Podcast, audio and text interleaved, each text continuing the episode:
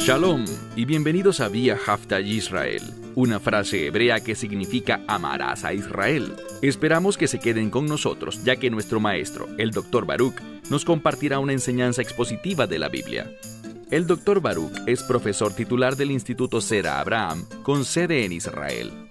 Aunque todos los cursos en el instituto se imparten en hebreo, el Dr. Baruch se complace en compartir esta enseñanza en inglés con doblaje al español.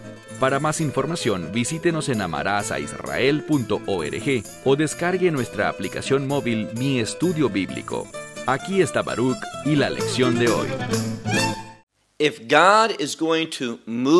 Si queremos que Dios se mueva en nuestra vida, dirija nuestros pasos y nos provea lo que necesitamos para cumplir su voluntad, tú y yo debemos ser personas que tienen discernimiento.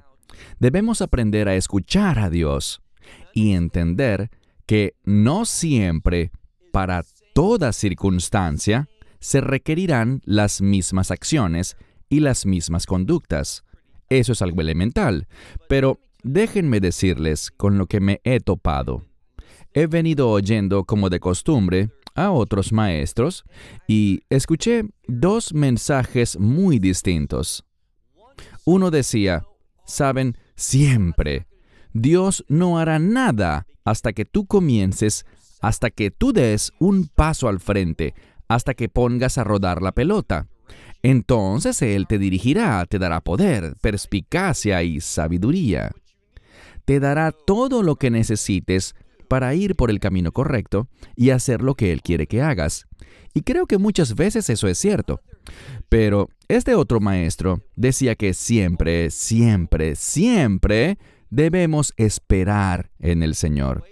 Esperar a que Él nos aclare lo que desea que hagamos, a dónde debemos movernos, a dónde debemos ir, y que hasta que Él provea lo que necesitamos, no debemos hacer nada. ¿Cuál es la manera correcta entonces? Insisto, necesitamos discernimiento, porque en algunas situaciones tendremos que esperar, pero en otras situaciones nos toca comenzar, nos toca actuar, nos toca dar ese primer paso de obediencia y confiar en que Dios no nos dejará ni nos abandonará. Y a medida que comenzamos a movernos, Él se acercará y nos mostrará su voluntad, nos dará su provisión y nos brindará su sabiduría. Bueno, dicho esto, toma tu Biblia y ve conmigo una vez más al libro de Génesis, capítulo 41. Lo dejamos la semana pasada y comencé el estudio de hoy de esta manera porque José, durante muchos años, por aproximadamente 13 años ahora, vemos que José estaba en una situación en la que no podía realmente cambiar sus circunstancias. Primero era esclavo de Potifar, hasta que llegó un cambio, pero no el cambio que él hubiera querido o planeado. Y luego estuvo en prisión durante aproximadamente 12 años, y nuevamente no había nada que él pudiera hacer para salir, pero permaneció fiel a Dios, haciendo cosas que le permitían mostrar un testimonio de que Dios estaba con él. Y ahora en un solo día, véanlo de este modo, en un solo día todo cambió debido a una fe firme, debido al crecimiento espiritual de José, a su madurez, su fidelidad, al testimonio que dio, a pesar de la situación en la que se encontraba. José vivió de una manera que le permitía claramente a los demás notar que Dios estaba con él. Así que todas esas cosas jugaron un papel crucial en que Dios produjese lo que nosotros vemos como un gran cambio en tan solo un día. Bueno, habíamos quedado con el faraón contándole a José sus sueños, y luego José interpretándolos basado en la habilidad que Dios le dio para discernir sueños. Y ahora, después de que José dijo cuáles eran los sueños y lo que significaban, él dice, Ahora necesitas encontrar a alguien sabio, alguien inteligente, para que maneje esta situación. Y quiero retomarlo donde quedamos la semana pasada, en el verso 39. Noten lo que hizo Faraón. Y Faraón le dijo a José, después de que Dios te lo haya informado, así que José está escuchando la voz de Faraón y él le dice, después de que Dios te haya informado todo esto, y continúa diciendo, no hay nadie más inteligente o más sabio que tú. Él dice, nadie tiene la inteligencia o la sabiduría que tú tienes en este imperio. Ahora, creo que en cierto grado, Faraón entendió algo, que José era su provisión, es decir, Dios proveyó a José para Faraón, con el fin de que su nación, y no solo su nación, sino esto va más allá, como lo veremos, para que el mundo entero no perezca. Recuerden, hay un principio común en las escrituras que cuando se habla de Egipto, debemos pensar en términos globales, mundiales. Egipto, de manera simbólica, representa al mundo. Mira ahora el verso 40 y tú estarás sobre mi casa. Entonces, ¿por qué menciona su casa primero? Bueno, Faraón no le dijo estará sobre mi administración o sobre esta área del gobierno. Lo que le dijo en primer lugar es que estará sobre mi casa. Lo hizo muy personal. Lo que estaba diciendo con esto a sus sirvientes y a todos los demás es, yo confío en José lo estoy poniendo sobre mi casa primero y también sobre el reino. Pero se enfatiza mi casa. Y en cuanto a tu boca, bien, esta es la instrucción de José. Es un modismo para hablar de su liderazgo. Dice aquí, co a mí, ¿qué significa? todo mi pueblo. Y vemos en realidad antes de esa frase, pero al traducirlo colocamos el sustantivo antes del verbo. Tenemos la palabra ishak.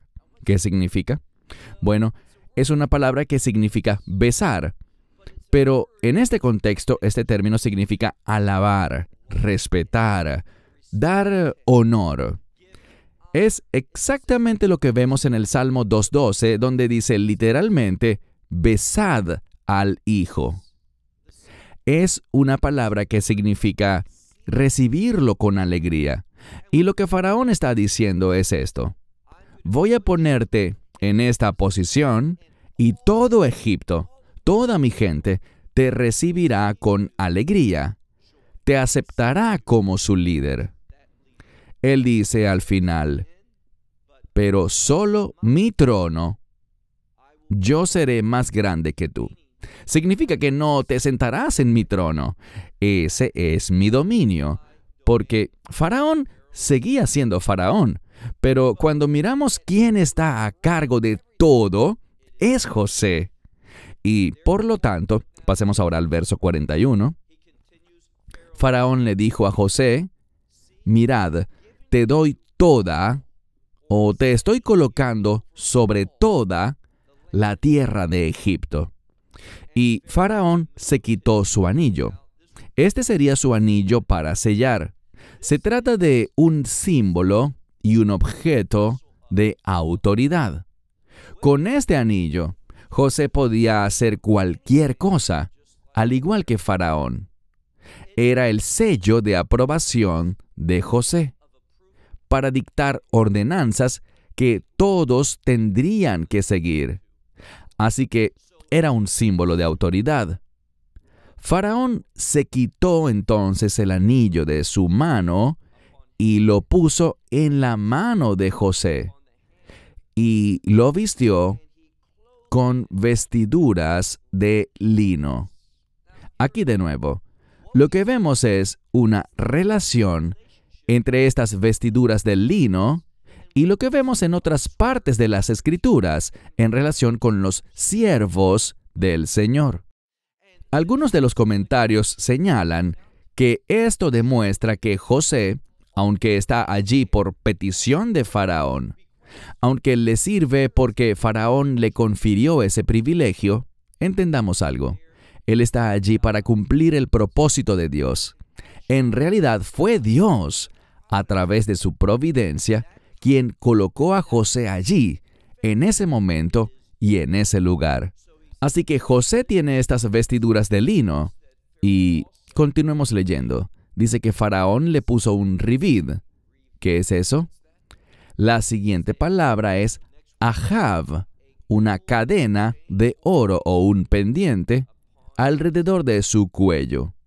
Ahora, ¿qué sentido tiene eso? Insisto, con eso es como si vieras a un oficial de policía y vieras su placa y ver este collar de oro o este pendiente alrededor de su cuello era una forma visible de manifestar su autoridad frente a las personas a las que servía, por petición de Faraón. Versículo 43. Y lo hizo montar, es decir, que José viajaría en un carruaje, el segundo carruaje, que era para él, es decir, para Faraón o detrás de Faraón. Es decir, Faraón iría primero y luego José le seguiría.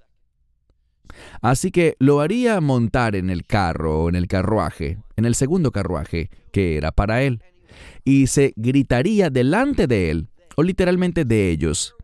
Así que Faraón haría que sus siervos, está en plural, Vayikra, ellos gritarían delante de ellos lo siguiente, Abrej. Abrej es un término que obviamente se utiliza aquí como una alabanza para José. Habla de su importancia. Pero la palabra, y hay cierto debate al respecto, esta palabra está compuesta realmente por dos, según explican los eruditos. Ab, que muchos la conocen, es padre. Pero en este sentido tenemos Ab Beden, lo que significa padre en un tribunal rabínico. Él está allí como un consejero, como un hombre sabio, como una fuente de sabiduría e inteligencia. Y la segunda palabra aquí, mírala cuidadosamente, está escrita junta en hebreo. Abrej, rej, puede significar rey. Entonces lo que implica el término es que este es el consejero del rey. Esa es una interpretación. La segunda interpretación es que también puede estar relacionado con la palabra para bendición. Y por lo tanto, quizás Faraón lo está presentando ante el pueblo con tanto honor, justo detrás de él viene José, y se proclama que él es el elegido y que a través de él los bendeciré. Es decir, que Faraón va a bendecir al pueblo a través de José. Así que se le llama Abrej y se le dio sobre toda la tierra de Egipto, es decir, que se le dio autoridad, esa es la implicación, a él sobre toda la tierra de Egipto. Ahora estamos listos para el versículo 44. Y Faraón le dijo a José, Yo soy Faraón, y sin ti nadie, es decir, ningún hombre, levantará su mano ni sus pies en toda la tierra de Egipto. Queriendo decir esto, todo el mundo, todos los que estén en Egipto, deben someterse a ti. Algunos de los eruditos rabínicos dicen que esto se parece a algo. Ahora, sabemos que José era una figura del Mesías. En otras palabras, aprendemos mucho sobre el Mesías a partir de lo que sucedió en y a través de la vida de José. Y este puede ser un mensaje fuerte, en el que Faraón pone a José y dice que todos deben someterse a él. Esto se parece a cuando Dios Padre dice frente al Mesías Yeshua que todo el mundo debe obedecerte a ti. No podrán levantar una mano ni mover un pie a menos de que tú lo digas. Y esto habla de un principio espiritual que se refiere a la sumisión y a la obediencia. Y la esperanza es esta, que a través de lo que sucederá en los próximos 14 años, que al final de ese tiempo, Egipto sea preservado, que atraviesen por esta transición, por este tiempo de siete años de abundancia, más siete años de hambruna, y que superen todo esto con éxito. Y aquí también hay sabiduría para nosotros, porque si buscas en algún momento Hechos 14, 22, ese verso habla al creyente y dice que es necesario que entremos al reino a través de muchas tribulaciones. Creo que ese versículo es muy significativo y lo que vemos aquí es lo mismo. Con el fin de poder atravesar y llegar hasta el otro lado, tenían que pasar por esos siete años de tribulación. Pero aquí está el mensaje. Dios provee. Si nosotros estamos atentos, si tenemos discernimiento, si somos receptores de su revelación, Él proveerá para nosotros con el fin de que superemos esos siete años de hambruna. Pero todo depende de que las personas sean sumisas a José, y por esto encontramos que es una ley de Faraón que todos se comporten de esa manera. Versículo 45. Y Faraón llamó el nombre de José, aquí lo tenemos, Safnat Paneach. ¿Qué significa eso? Bueno, podríamos traducirlo quizás con la palabra descifrar. Descifrar o decodificar lo que está oculto. La primera palabra significa justo eso. Tiene que ver con algo que está oculto, algo que está encubierto. Y la segunda tiene que ver con resolver, como resolver un acertijo o descifrar un código. Y lo que Faraón está diciendo es que este hombre descifra las cosas ocultas. Este hombre entiende cómo manejar las cosas ocultas, aquellas cosas que no entendemos. También es una referencia a algo así como comprender un lenguaje oculto, un idioma extranjero que nadie más puede entender, pero él sí. Es una forma, si revisas bien varios comentarios, encontrarás que es una frase que habla de las cualidades únicas de José, de su habilidad para escuchar a Dios. Y lo que encontramos es esto. Fue el sufrimiento, la oposición, el dolor que José atravesó estando lejos de sus padres, de su familia, de sus hermanos, lejos de su país, siendo rechazado por todos a su alrededor y encontrándose en la prisión, cumpliendo trabajos pesados durante 12 años, pero todo eso lo llevó a una situación en la que podía discernir los planes de Dios. Así que, verso 45. Y Faraón llamó el nombre de José Safnat Paneach y le dio por esposa a Osnat. Y esto es importante. Le entregó a Osnat, hija de Potifera, sacerdote de On, como esposa. Ahora, sobre este individuo, la tradición dice, y la lingüística del texto dice que este es el mismo hombre que conocemos como Potifar. Esta es la hija de de aquel hombre que lo echó a la cárcel, la hija de aquella mujer que realizó estas falsas acusaciones.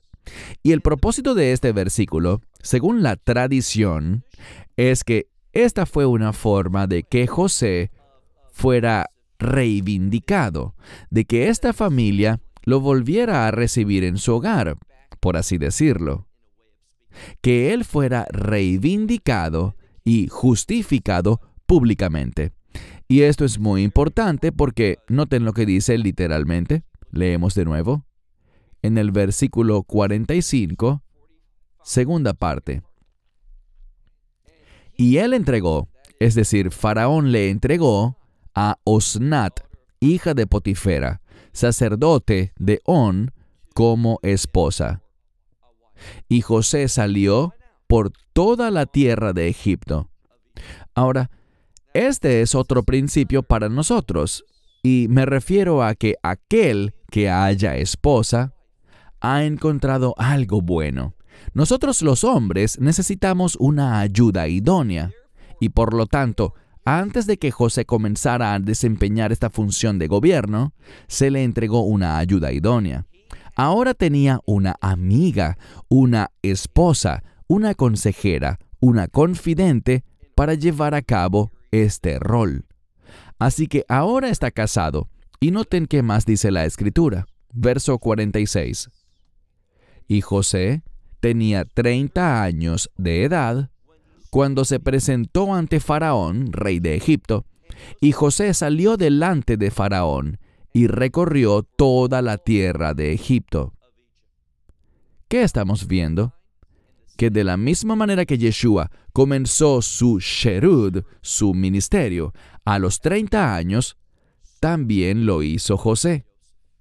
Así que esta correlación entre ellos tiene como fin recordarnos de esta figura que José representa entre él mismo y el Mesías, este concepto del Mesías. Ahora, pasemos al versículo número 47. Y sucedió en la tierra, pasaron en la tierra estos siete años de abundancia o de satisfacción. Y luego dice, a manos llenas y está en plural, a manos llenas. Y lo que significa es esto. No solo eran años de abundancia, sino que las cosas se daban a manos llenas, es decir, no escasamente, sino que lo que la escritura declara sobre estos siete buenos años es que fueron siete años excepcionalmente buenos. Dios está proveyendo abundantemente. Y la pregunta es, ¿Sabemos cómo manejar la abundancia de Dios? Y la respuesta es no por nosotros mismos. Todo Egipto, eso significa el mundo.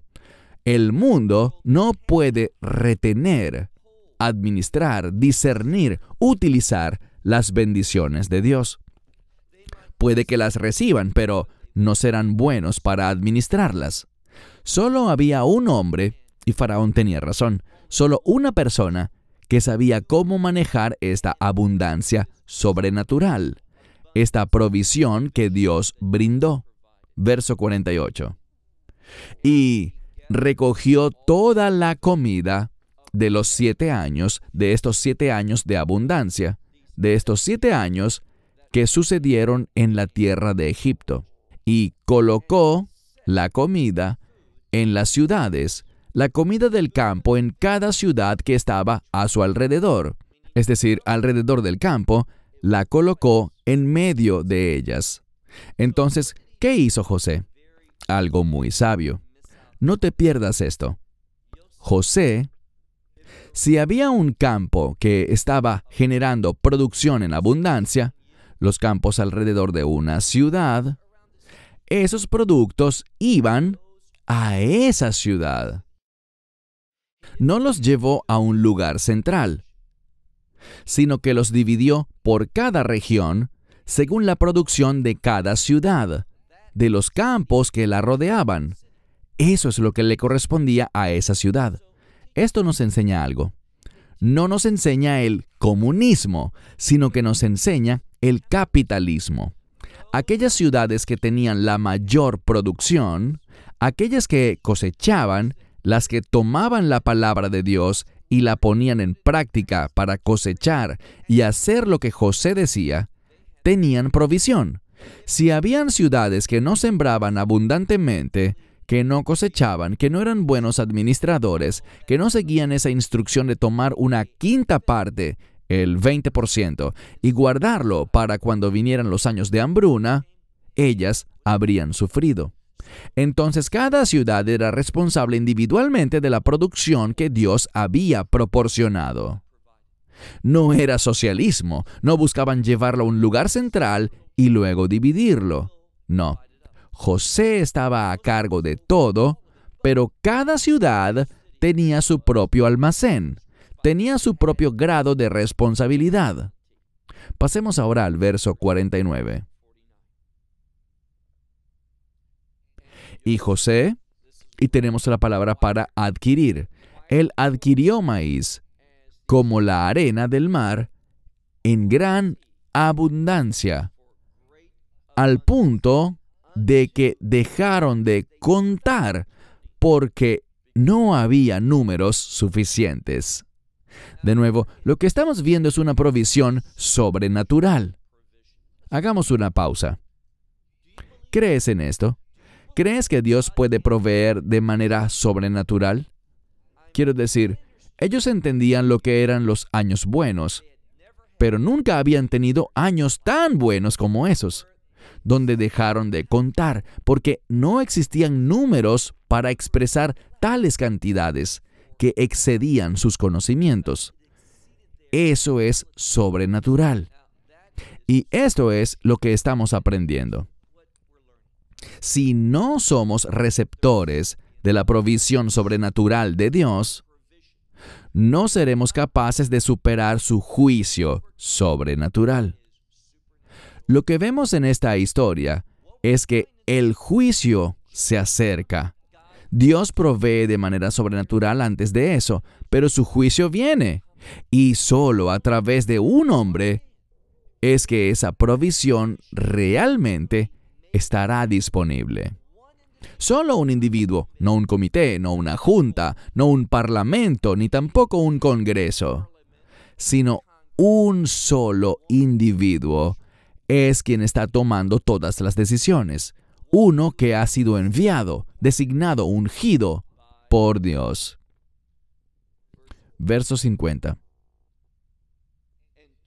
Y a José le nacieron dos hijos varones antes de que llegara el año de la hambruna, los cuales le dio a luz Osnat, la hija de Potifera, sacerdote de On aprendamos algo más. Aprendemos que a José, antes de que llegara la hambruna, le nacieron dos hijos. Hablaremos más de eso en un momento, pero fueron dos hijos. ¿Por qué es importante? Porque los hijos son una bendición.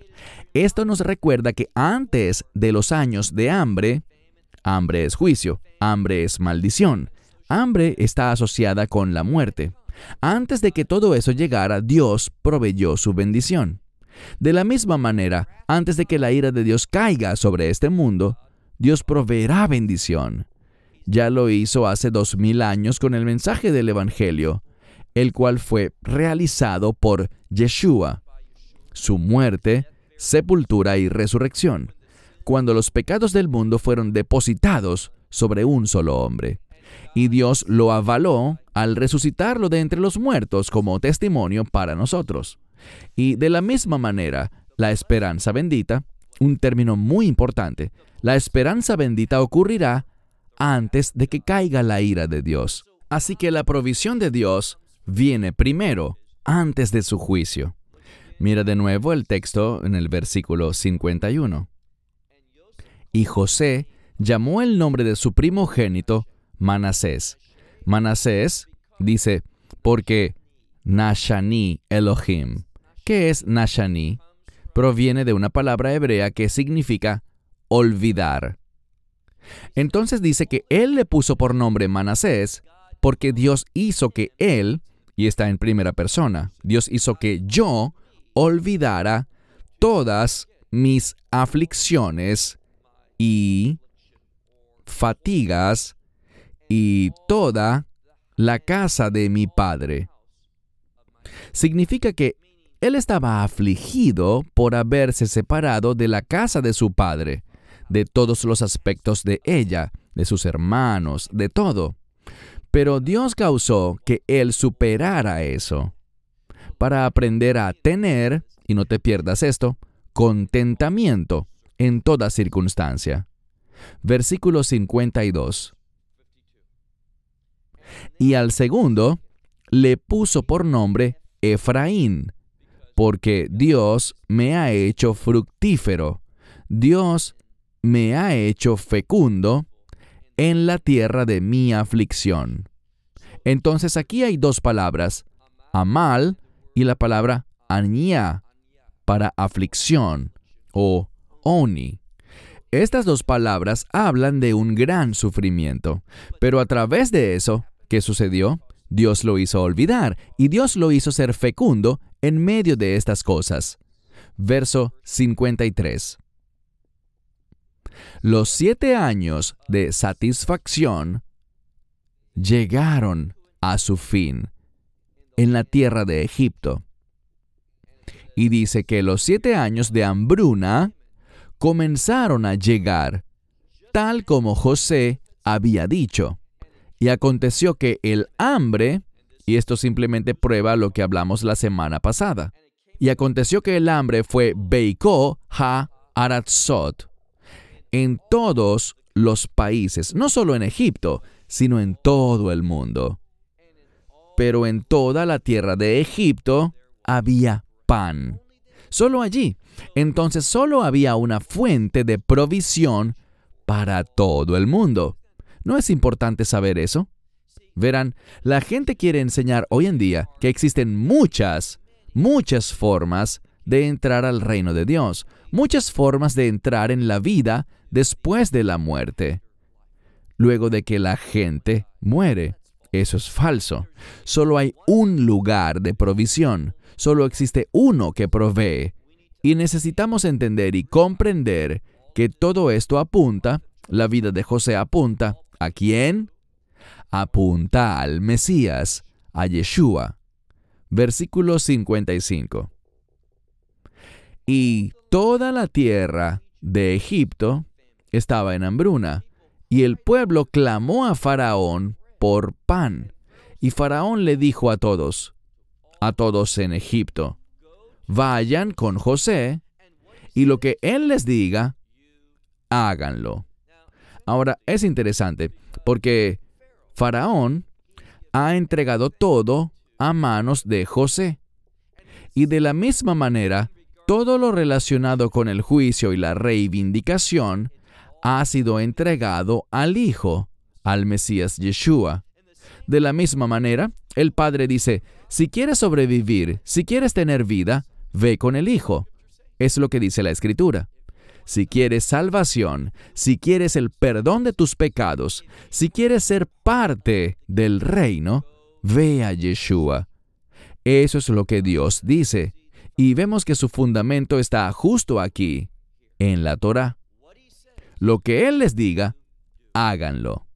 Verso 56. Y el hambre estaba sobre toda la faz de la tierra, y José abrió todo lo que había en ellos. Algunas traducciones colocan en los almacenes, pero no dice eso. Lo que dice literalmente es Vayiftach Joseph Etko Asher Bahem, y José abrió todo lo que estaba en ellas, es decir, todos estos graneros en cada ciudad. Pero no dice allí almacén ni granero. Y dice además que esto se vendía a los egipcios. Verso 56 al final. Hazak Harraaf. Y el hambre fue fuerte en el país de Egipto, y toda la tierra acudió a Egipto. Ahora, era fuerte allí, pero a pesar de todo, todos, es decir, todo el mundo acudió a Egipto, con el fin de comprar grano a José. Literalmente dice, Lishbor ed Yosef, y eso significa comprarle a José. Esto significa comprarle a él. Es una expresión eh, un tanto extraña, pero es extraña con propósito. Lo que el texto está queriendo decir es esto. Si querías comida, tenías que comprársela a él. Y esto es fundamental. Si quieres vida, debes tener a Yeshua. Si quieres una experiencia de reino, necesitas a Yeshua. Si quieres ayuda para superar estas cosas en el mundo que causan desesperación, hablamos de la palabra amal y oni. Si quieres ayuda en momentos de dificultad y aflicción, tienes que adquirir a Yeshua. Tienes que entrar en un acuerdo con Él. Y eso es lo que esta escritura dice. ¿Por qué? porque Hazak Hara'a Beiko Ha'artz, porque fuerte era la hambruna en toda la tierra, lo que significa en todo el mundo. Así que era sobrenaturalmente fuerte, a menos de que la gente se moviera, es decir, que fueran a Egipto. No podían decir, yo quiero mi alimento aquí en mi tierra. Y aquí está el mensaje. Verán, muchas personas, especialmente profesores de religiones mundiales, te dirán, bueno, sabes, hay una religión principal en este país y otra en aquel país, y así sucesivamente, porque la religión realmente surge de la cultura. Es una práctica basada en la gente. Por lo tanto, debido a que las personas son diferentes, las religiones serán diferentes. Eso es falso. Aquí estamos hablando de la religión verdadera. Anoche estuve escuchando a alguien y él hizo una invitación para recibir el Evangelio. Y una de las cosas que me molestó de cómo lo hizo, habían muchas cosas buenas en su discurso, pero en cuanto a la religión, él decía, yo no les hablo de religión, sino de una relación con Dios. Y eso lo hemos escuchado miles de veces. Y en efecto, cuando aceptamos el Evangelio, estamos aceptando un pacto que habla de una relación. Entramos a una relación. Pero él dijo, saben, a mí no me gusta la religión en lo absoluto. Bueno, ¿sabes qué? Si miramos el libro de Santiago, aprendemos algo. La religión pura y sin mancha es visitar a los huérfanos y a las viudas en sus tiempos de necesidad. Nunca digas que no te gusta la religión. Hoy en día muchos líderes dicen, oh, esta es una congregación para personas que no les gusta ir a la iglesia, que no les gusta adorar en un lugar de reunión. Si no les gustan esas cosas, vengan aquí. Bueno, simplemente estoy en desacuerdo enérgicamente con ellos, porque no tenemos que decir que la religión es mala. Visitar a los huérfanos y a las viudas en sus tiempos de dificultad es bueno. Así que debemos afirmar la religión, pero no todas las religiones, solo una. Y la razón por la que estoy enfatizando esto ahora es porque en todo el mundo no encontraban la provisión allá, no hallaban la provisión en cualquier lugar, sino que tenían que ir a Egipto. Tenían que ir a José.